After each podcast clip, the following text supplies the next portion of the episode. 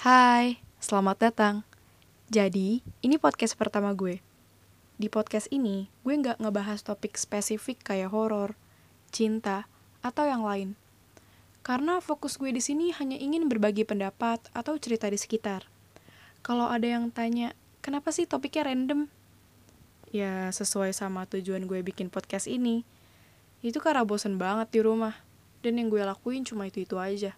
Tidur, makan, beres-beres, main game, dan berulang.